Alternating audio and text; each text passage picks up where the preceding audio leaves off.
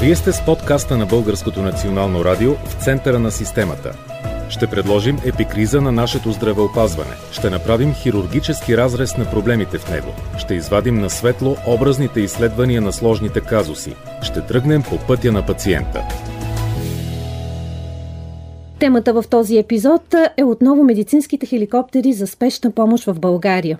Този път ще обсъдим с доктор Александър Симичев, който е пулмолог, и с Наталия Маева, която е председател на Българското общество на пациентите с белодробна хипертония. Пациент, който се е възползвал от възможностите за въздушна спешна медицинска помощ, но в чужбина и ще ни разкаже за своя личен опит. Доктор Симичиев, здравейте. Здравейте. Вие имате една специална диаграма, която сте донесли тук в студиото на БНР, която всъщност оказва всичко необходимо, което трябва да стане, за да имаме медицинска помощ спешна по въздуха. Разкажете най-напред защо ви е интересна тази тема. Интересна ми стана темата в предишната ми битност, когато се занимавах с по-общо проблемите на здравеопазването. И всъщност живота ме срещна с няколко човека, които конкретно имат експертиза в тази област. И това, което видях е, че всеки един от тях по-отделно има много задълбочена експертиза и показва проблемите в картинката на тази тясна област, но никой не гледа за голямата картина. Проблема с а, това, което се нарича HEMS или Helicopter Emergency Medical Services е един проблем, който обединява в себе си няколко аспекта. Едно е планинско спасяване, Точно друго е така. е водно спасяване, трето е бедствие и аварии, четвъртото е тъй нареченото авиационно спасяване, ако не дай си Боже падне самолет на територията на България. И последното е тъй наречената хеликоптерна линейка. Това може би е най-лесното за осмислене хеликоптерната линейка, защото тя прилича на обикновена линейка, само че се движи по въздуха.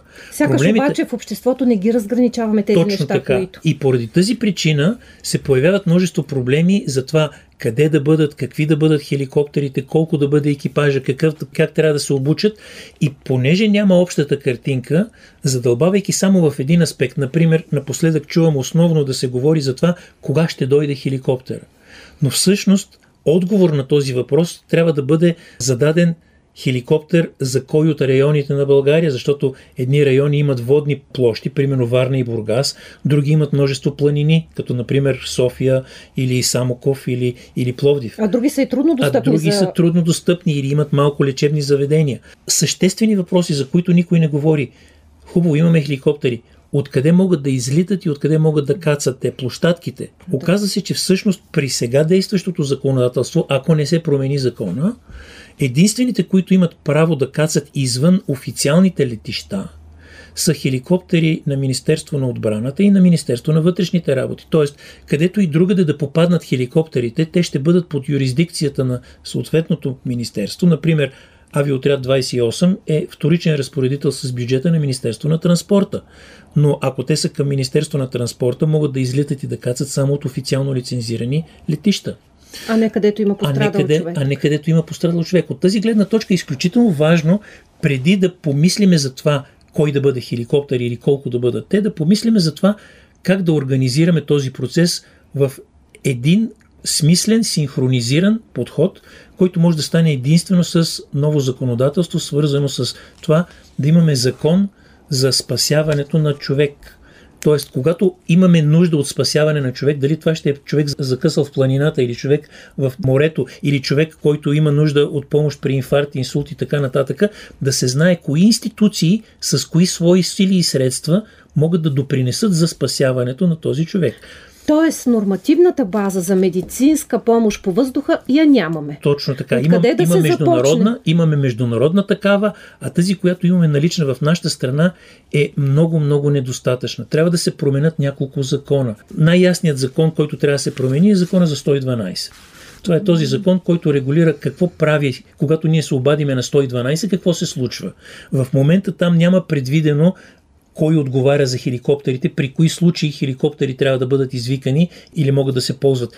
Приема се, че някой ще реши, ама кой е този някой? Има други След закони, това? като закона за бедствията и авариите, кои хора и в какъв вариант и с какви сили и средства могат да бъдат, примерно, хора, които спасяват в планините. Това планински спасители ли са, това парамедици ли са, как точно ще се организира дейността.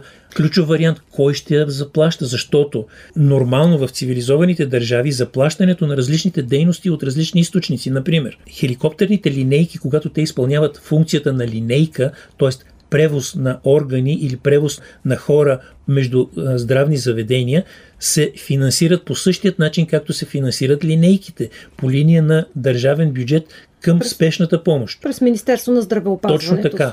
Но примерно планинското спасяване е нещо, което се финансира най-често на базата на застраховки.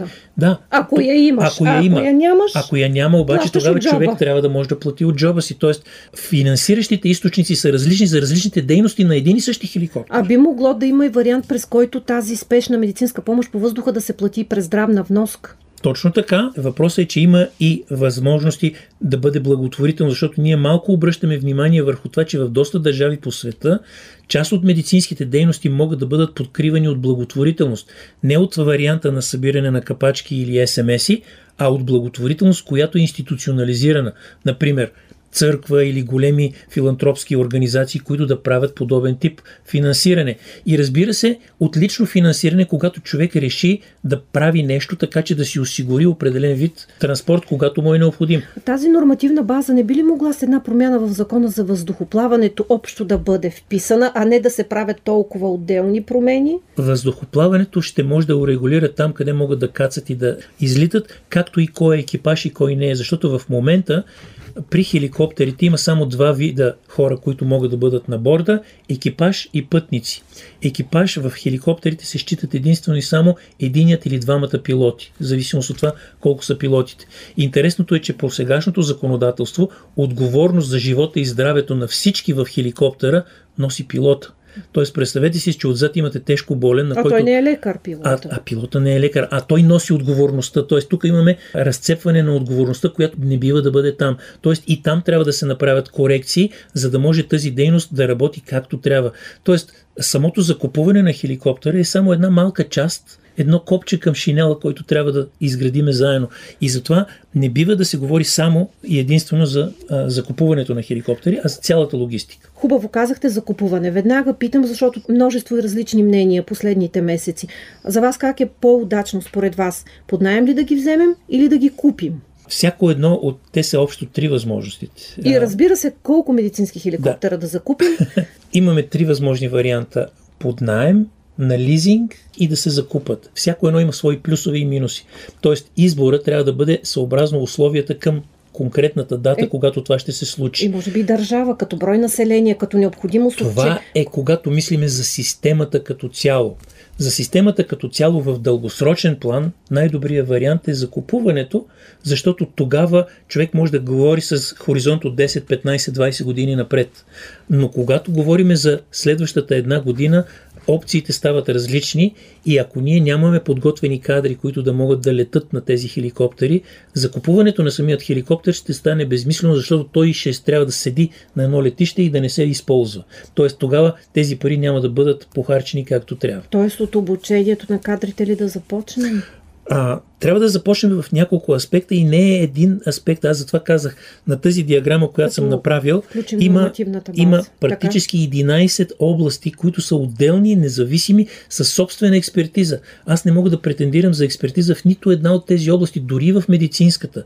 И в медицинската област експертизата седи при други хора, но те трябва да се съберат на едно място, тези хора с експертиза. Кажете ги тези 11 ами, области. Първото е а, нещото, за което най-много се говори, за самите хеликоптери.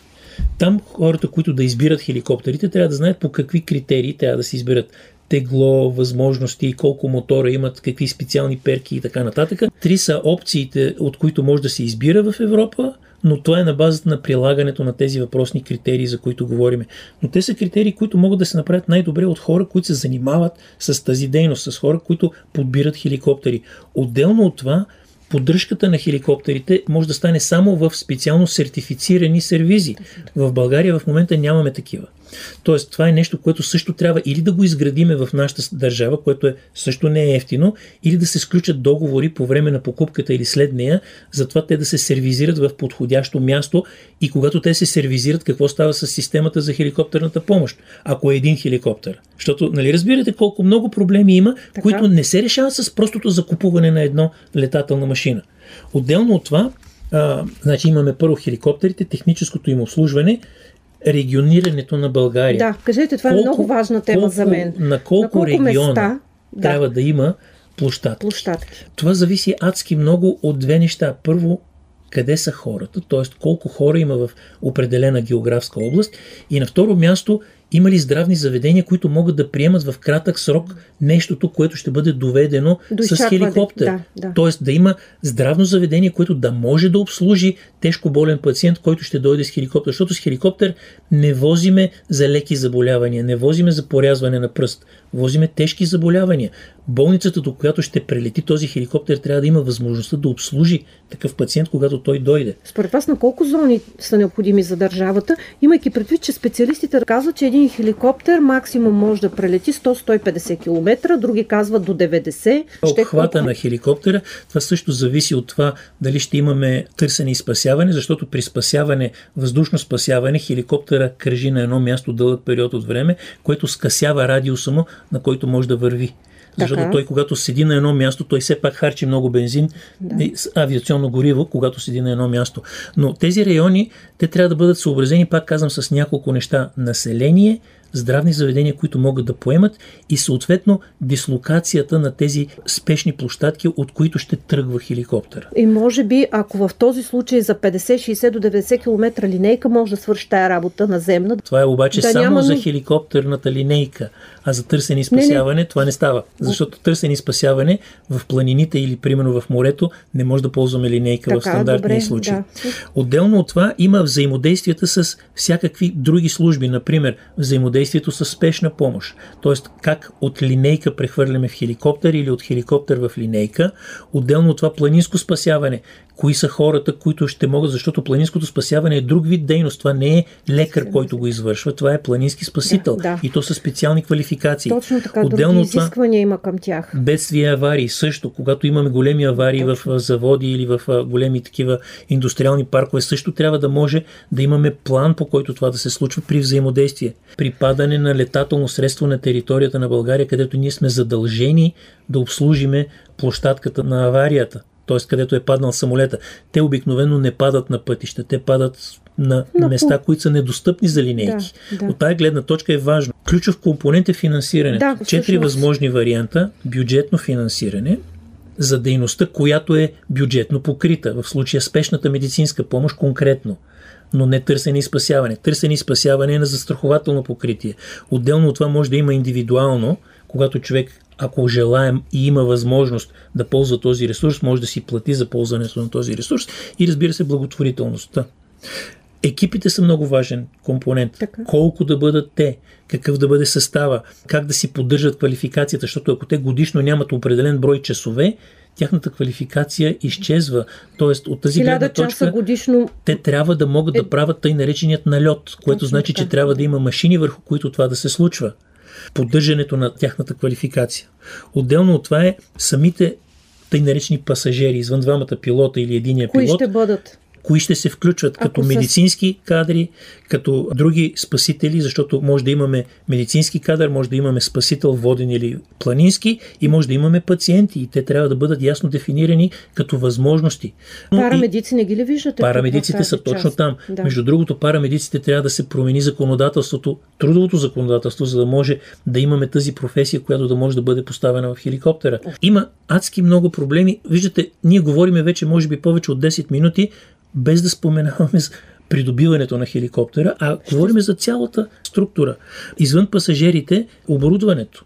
Значи, ние говорим за закупуване на хеликоптер, но всъщност, за да се закупи хеликоптер, той трябва да е добре оборудван, защото те първа, ако слагаме апаратура вътре в хеликоптера, тя няма да е оптимално разположена, няма да е оптимално вградена вътре в целият обем. Тоест, купувайки ги сега, трябва да сме си договорили оборудването точно за тези хеликоптери. По обществената поръчка на Министерството, това така ли е? Ами, ли сте? не съм Или купуваме само хеликоптери Мисля, без... че купуваме само авиосредството, без оборудването. Зопа за оборудването ще бъде на следващ етап, което значи, че няма да бъде идеално пасвано вътре. Отделно това самото оборудване е различно, когато спасяваме деца, особено малки деца, от възрастни. Знаете, че в момента имаме неонатологични линейки и линейки за възрастни. И те са с доста различно оборудване вътре. Отделно от това, и всъщност ключовото върху цялата тази схема е законодателството. Ако ние не променим законодателството драматично в много области, не в една или в две, а в няколко области, с един интегриращ закон, закон за спасяването и отделно от това промени в законодателства като здравното, 112, закона за МВР, трудовото, закона за бедствия и аварии, ние не можем добре да накараме системата да сработи, заради това, че тя има поне 5 дейности и заради това, че е много важно тези дейности към кого ще са отговорност. Дали към Министерство на здравеопазването, към Министерство на транспорта, към Министерство на вътрешните или работи към или към отбрана. Когато имаме споделена отговорност, не се получават най-добре нещата. Аз лично бих предпочел и имам така афинитет към едно конкретно министерство, не за друго, защото то и в момента работи с 112, защото то и в момента има авиоотряд, който обслужва погранични. Точно така, защото да. то, то има компонентите, които правят най-безболезнена тази транзакция от толкова много движещи се части. Е, да, но последно да време, знаете, трябва. доктор Семичев, използваме винаги спартаните за подобно, а те са към Министерство на отбраната. Така е. Ползваме ги просто Ползваме. за да, да има въздушен транспорт. Реално толкова голям самолет за пренасене на единични пациенти е доста неефективно използване на ресурс. Ако имаме масово бедствие с примерно 20 или 30 пациента, могат да се наредат вътре съответните хора по подходящ начин и те да бъдат пренесени. А всъщност точно тогава не сме използвали Спартана при масовите случаи. Сега ме подсещате. Нека включим госпожа Маева. Госпожо Маева, кажете вие и като пациент, който е ползвал такава спешна медицинска помощ, как би се получило у нас? Това, което предлага доктор Симичиев е наистина един а, смислен, синхронизиран процес, който наистина липсва в България и тук а, спомняте си дори миналата седмица а, случая с превозеното на дете до Словения. до Словения за клетъчната нали? терапия. Това е много да. огромен разход е един пациент да бъде превозен с такъв огромен самолет. А става често при нас, явно защото нямаме друго с какво. Да, за съжаление е така. Аз Искам да разкажа за австрийският опит. Знаете, че всъщност Австрия е и планинска държава и всъщност така наречените въздушни линейки са доста богат арсенал. Има така. и хеликоптери, има и малки самолети. Моя личен опит и досег до тази система беше когато трябваше да бъда превозена от България до Австрия в момента на донорската ситуация. Да. Знаете, че една трансплантация в чужбина се финансира от държавния бюджет. И в Министерство на здравеопазването, в тогавашната комисия за лечение в чужбина, имаше един голям спор. Защо трябва да бъде платена тази сума за въздушната линейка? За транспорта, да. И за мое най-голямо очудване – беше, че хората от комисията твърдяха, че това може да стане с редовен планиран полет. А то не може. Най-важното е, че когато има донорска ситуация, там всяка минута е важна. И някак си не е окей, когато ти се обадят и кажат, че има подходящ орган за теб и ти си го чакал близо 11 месеца. Ти да си търсиш самолетен билет. И другото, което никога няма да забравя, когато ми се обади координаторката по донорство и ми каза, няма никакъв проблем, нали, отидете на летището на София, те там ще ви чакат, нали, ще ви конвоира линейка. При което аз реших да спестя отговор на този въпрос. Моето предвиждане до Софийското да. летище беше с едно такси. такси. Просто на терминал едно ме чакаше една доста объркана жена от наземния персонал – след 15 минути кацна съответния медицински самолет. А той беше осигурен от държавата България или от държавата Австрия? От държавата Австрия. Само, че държавата България все пак, въпреки плати. всичко, плати да, Сумата е около близо 9000 евро за поледа от да. Австрия да. и до България и обратно. Когато говорим за необходимия персонал, с мен летя медицински брат, който беше готов във всеки един момент да ми подаде кислород, но когато си в такава ситуация, ти си в момент на еуфория и дори не осъзнаваш дали имаш нужда от кислород или не. Да. Това, което ме впечатли силно е, че в момента, в който кацнахме на Виенското летище, линейката ни чакаше, сканираха само моят паспорт и ми казаха, имаме 23 минути, за да стигнем до университетската болница в Виена. Превозиха ме с линейката, оттам вече екипа ме пое. За тези 23 минути. Но никога и до ден днешен няма да забравя шума на този медицински транспорт, защото бидейки в болницата, аз чувах как всеки ден кацат поне по 7-8 такива медицински линейки. Тук До... ние не чуваме този шум. Според теб може ли у нас да имаме поне два или три медицински хеликоптера? Ако подредим правилно и спазим схемата, която доктор Симичев е разработил, да, но да купуваме само едни хеликоптери, просто за да ги имаме и да кажем, че ето ние имаме медицинска авиация, това не е достатъчно. Когато бях в другата ми битност, виждах как един въпрос може да има няколко различни отговора, в зависимост от времето, когато той се задава. Ако той се задава към днешна дата и ние искаме да можем максимално бързо да започнем да имаме такава дейност, което е абсолютно необходимо, защото сме единствената държава в Европа, която, която, го, нямаме. която го няма, ние трябва да използваме всички възможности на сега съществуващата обстановка, за да може да си осигуриме това, което значи да използваме тези собственици на въпросни летателни средства, които са най-малко засегнати от сегашното законодателство. А те са два – МВР и Министерство на отбраната. Ами ние не това случайно... ползваме, вече нямаме Ама други. Спартана... Частници се отказаха, които извършваха така е. такава медицинска Ама дейност. Те се отказаха. Защото видяха, че никой не финансира дейността. Точно така. Те първо видяха, че никой не я финансира, а тя не се финансира, защото тя не е структурирана като дейност. Тя трябва да се структурира като ясна дейност, необходимо присъща дейност на всяко едно цивилизовано общество. За да я структурираме като дейност, трябва да има законодателство, което да, да казва кой отговаря, в какъв обем, докъде му се простират отговорностите и кой поема след като приключат отговорностите на даденият индивид или дадената институция. Това става, пак казвам, с експресно разработване на законодателство. То не може да стане хиперекспресно, то може да стане в рамките на година, година и половина. Междувременно може да използваме възможностите за найем или за лизинг, но е важно към кое министерство ще отидат те. Защото това решение ще предопредели дали ще има възможност, правна възможност, те да функционират както трябва по сега съществуващото и то не българско или европейско, а глобално законодателство, защото летателните средства са под юрисдикцията на глобално законодателство за въздухоплаване. Тоест да вземем поне на лизинг 2, през това време, докато се сформира парламент да се изготви законодателство и след това да тръгнем към цялостната система, за която разказахте. Но през това време да не стане като с детската болница, имаше едни 100 милиона лева, сега има 100 милиона лева и за хеликоптери, и да нямаме нито болница, нито хеликоптери. А, в двата проблема решението е едно и също. И то е ясно задание, с ясна визия какво искаме да направиме, защо искаме да го направим точно това. И след това разработка, която да е базирана на експертно мнение.